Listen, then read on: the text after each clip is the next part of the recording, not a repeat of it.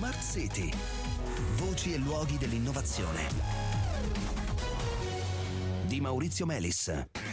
Buonasera e benvenuti a Smart City. C'è un momento in cui una startup adolescente diventa maggiorenne, non sempre lo si può identificare con precisione, ma è sicuramente eh, invece identificabile in modo appunto preciso eh, nel caso di una startup che nasce per concepire dei nuovi sistemi di propulsione per lo spazio e che vede per la prima volta uno dei propri eh, marchingegni lasciare il pianeta Terra.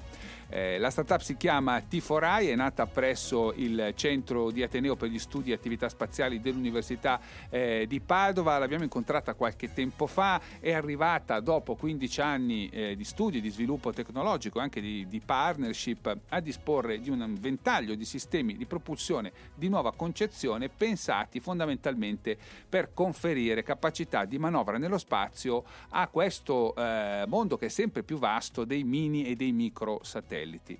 Pochi giorni fa dal cosmodromo di eh, Baikonur a bordo di un vettore Soyuz 2, il primo eh, propulsore Regulus eh, progettato e realizzato da eh, T4i ha raggiunto lo spazio dove nei prossimi giorni verrà messo alla prova. Insomma, vediamo se diventa eh, maggiorenne. Ne eh, parliamo con Elena Toson che è di fatto direttore generale di T4i. Buonasera, bentornata.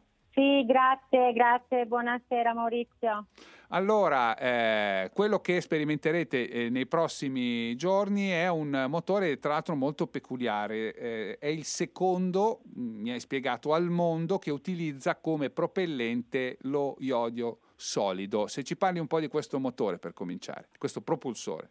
Allora, il, um, il, il motore, diciamo, dal punto di vista fisico, ah, quindi di, di, di concezione no? e anche di simulazioni è stato molto complesso da progettare.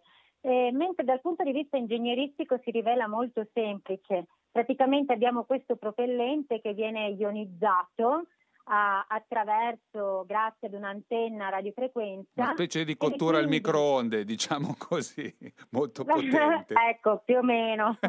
e quindi viene confinato, diciamo, all'interno di una camera avvolta da magneti permanenti e espanso una, con un ugello magnetico. Ecco, è molto peculiare lo iodio perché a temperatura ambiente uh, viene immagazzinato uh, allo stato solido. Tramite delle resistenze viene riscaldato e gassificato, quindi portato allo stato gassoso e quindi viene successivamente ionizzato. Questo ha una serie di uh, vantaggi, porta a una serie di vantaggi. Intanto viene considerato sicuramente uno dei propellenti verdi nella, nel panorama della, dei sistemi di propulsivi per lo spazio.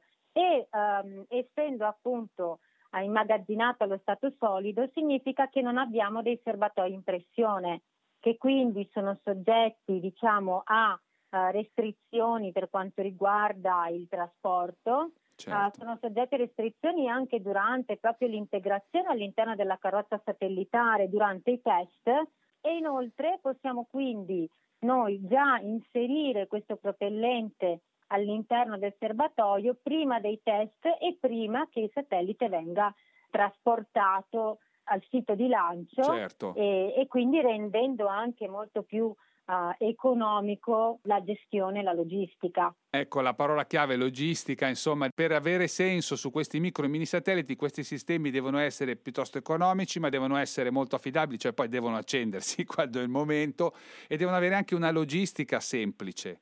Quindi voi ah, avete sì. bisogno di soddisfare queste, sempre queste condizioni. Ci puoi parlare un po' della, mh, della missione, eh, di, di, di questo primo test in realtà? Sì, siamo, siamo, tutti in fermento ovviamente. Ve la starete ah, facendo integrato, eh, abbiamo integrato questo sistema propulsivo all'interno della, del dispenser di satelliti di Gauss, Unisat 7, e um, questo dispenser adesso ha raggiunto l'orbita nominale questo satellite rilascerà dei CubeSat che ha al suo interno, sì. effettuerà durante questo primo mese delle operazioni con altri payload che ha a bordo e dopodiché uh, si accenderà. E lì inizieremo ad operare il, Voi, il nostro sistema certo. propulsivo. Certo. Sì, quello che faremo sarà uh, far scendere a questo satellite dalla sua orbita attuale a 350 km, quindi lo avvicineremo a terra e um, dopodiché siccome eh, quella è un'orbita, sono orbite ad elevata resistenza atmosferica, mm. eh, andremo a mantenere il satellite in quest'orbita e questo sarà veramente una dimostrazione di, di importanza strategica perché i satelliti più sono bassi, più possono certo. aumentare le loro performance di servizi a terra, quale ad esempio la più semplice è l'aumento della risoluzione no? di un'immagine. Certo, certo, più vicino sono, è meglio. Ci sono vedo. progetti, sappiamo anche per le telecomunicazioni, che hanno bisogno di satelliti bassi e il problema è mantenerli per lungo tempo in orbita perché incontrano sì. un sottile ancora rimasuglio d'aria che però li frena, li fa eh, precipitare, alla, alla, fine si distruggono. Ecco, quali sono gli scenari che si aprono per questi micro mini satelliti con l'arrivo di questi propulsori ad hoc? Sì, sono molteplici veramente, quindi cambiamenti di altezza orbitale sicuramente, poi la compensazione appunto, come dicevi, della, della resistenza atmosferica, poi molto importante la, ehm, la, riduzione, diciamo, lo, lo, spostamento del satellite nel momento in cui ci sono dei rischi di collisione con altri mm. oggetti orbitanti, la possibilità di, eh, nel momento in cui questi, questi, sistemi propulsivi vengono integrati in, in, uh, in, satelliti che lavorano in formazione, quindi in costellazioni, di mantenerne la posizione relativa, quindi si chiama fasatura e eh, soprattutto importantissimo di questi tempi lo faremo anche noi con Unisat 7 il decommissioning, quindi il rientro a terra nel momento in cui il satellite raggiunge il fine vita. Per non riempire l'orbita di cosiddetta spazzatura spaziale. Sì. Va bene, allora grazie Elena Tosoni, in bocca al lupo per i prossimi giorni.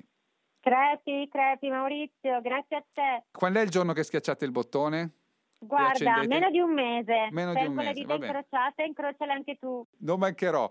Bene, ci fermiamo qui cari ascoltatori, ci diamo appuntamento a domani. Buona serata.